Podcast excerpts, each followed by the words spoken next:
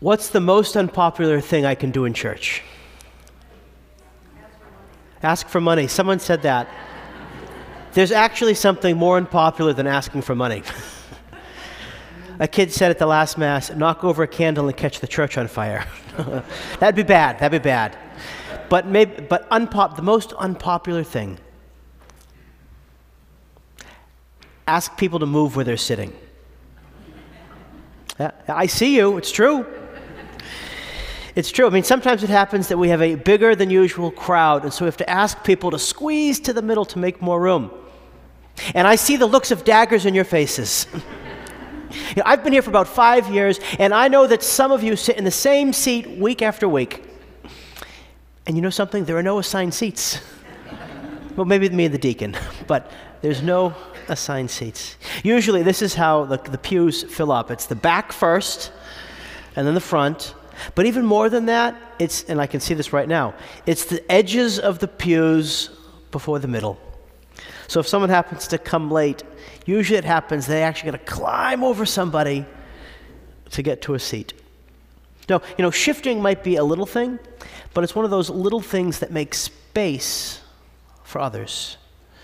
And as a parish, I hope that we can make space for more neighbors, family members, and friends. This is Stewardship Sunday, and it's week 5 of our message series, Make Space. If you are just joining us today, today's our Stewardship Sunday, so we're really speaking just to our kind of our parishioners of our parish family. Today's a kind of a special day because it's the day in which we talk about how we fund our mission and how we provide for our material needs, and we've received, and we'll put them up in a few minutes, the faith commitments that people have made. In the course of this series, we have been talking about how we can make space in our lives for the most important things so that we can be everything that God has created us to be. Last week, we talked about how our use of money is a spiritual issue. And we said that generosity can make space in our hearts so that we can use our money to love God and to love others. And we also talked a little bit about practicalities. Practically speaking, we do need money to do ministry, and the impact of potentially life-changing ministries are determined by the finances that we have. But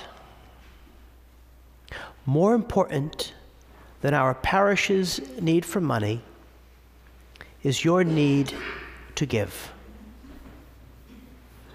More important than our parish's need for money is your need to give. And I understand that might sound like a bold statement, but here's why it's true.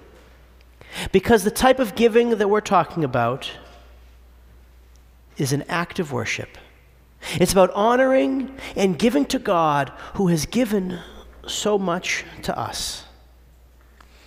Giving in your place of worship and to the poor, giving in your place of worship and to the poor is an act of worship. And you can see this very clearly because where our money goes, our hearts follow. St. Paul writes this to the Corinthians. He says, "Whoever sows sparingly will also reap sparingly. And whoever sows bountifully will also reap bountifully. Each one must do as already determined without sadness or compulsion, for God loves a cheerful giver."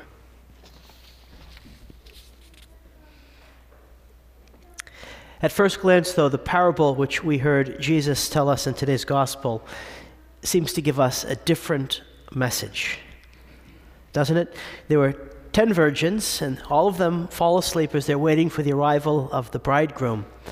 They all have their lamps, but 5 of the 10 don't have enough oil for their lamps. And the 5 that have enough don't share. The key, though, to understanding this parable is understanding what does the oil represent. And the oil represents something that cannot be shared, something which you have to have for yourself. The oil represents love, which is manifest through good works. The oil represents love, which is manifest through good works. You can have people do so many different things for you, but you can't outsource your love. That's one of those things that only you can do for yourself.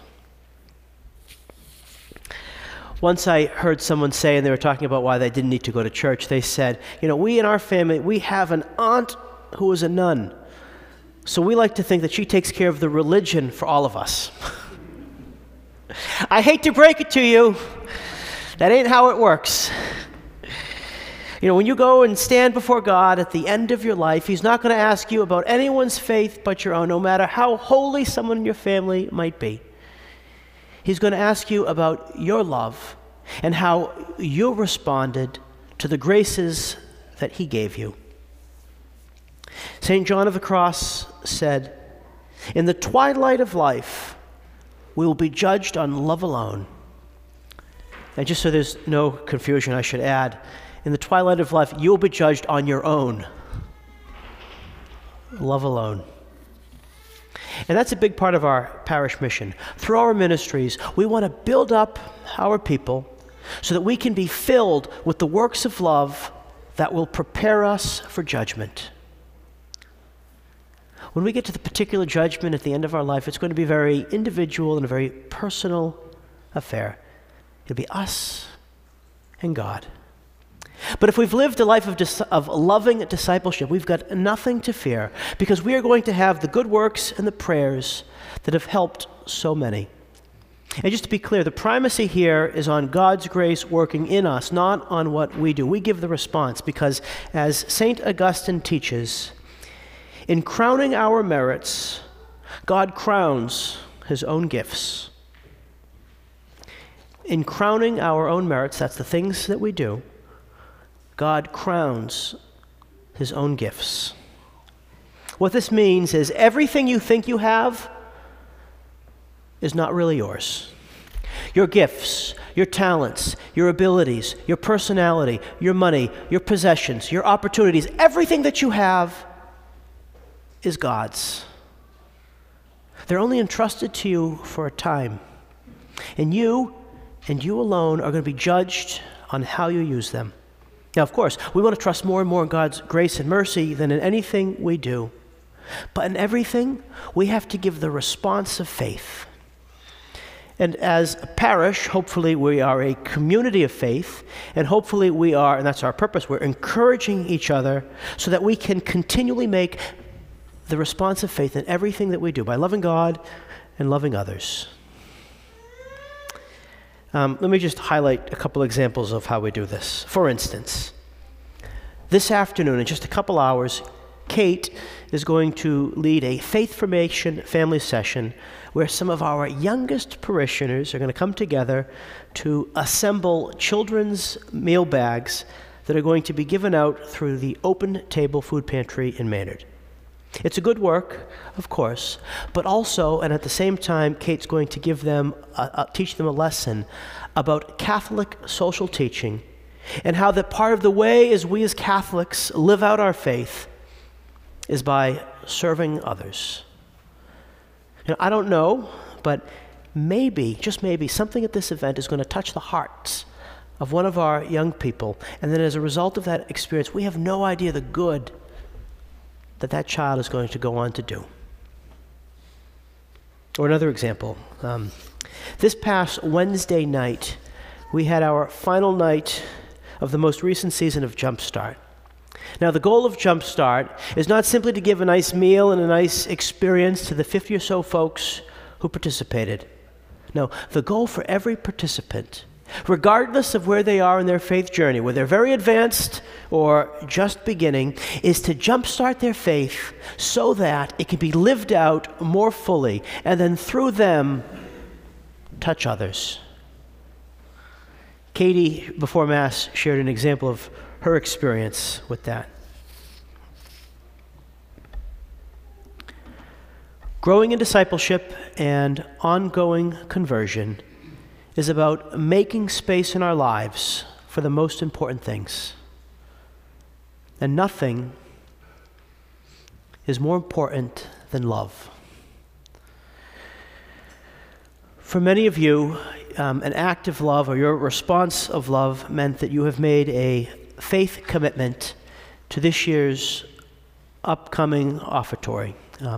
If that's you, I just want to say thank you. Some people have asked if this is the time for them to make a special gift to the parish. No, that's not what we're doing. This is a spiritual process. We will give an opportunity for that later, but this is a spiritual process.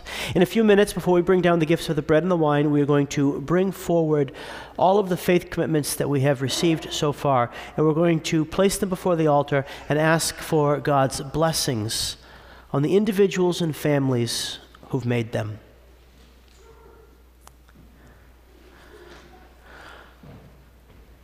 I want you to know, for myself, I am so grateful to everyone who gives sacrificially to our parish. For myself, as well as for our staff team, I would say for each of us, we strive to honor your sacrificial gifts with the work that we do. But now I'd like to end by taking an informal survey, just to kind of help take the temperature of where we are. If you've been, so just two questions. If you've been coming to Ascension since before COVID, could you just raise your hand real quick? Okay, coming to Ascension and by St. Bridget and Our Lady of Fatima since before COVID. Okay, very good. Thank you. If you've been coming to Ascension since after COVID, could you please raise your hand? Nice and high. That's kind of incredible when you think about it. Someone's waving. Good. If you've been coming here for a while, I want to say thank you, and I'm so grateful for everything that you've done to build up our community of faith. If you are new to our parish or just visiting, I want to say how grateful I am and how joyful I am that you're here.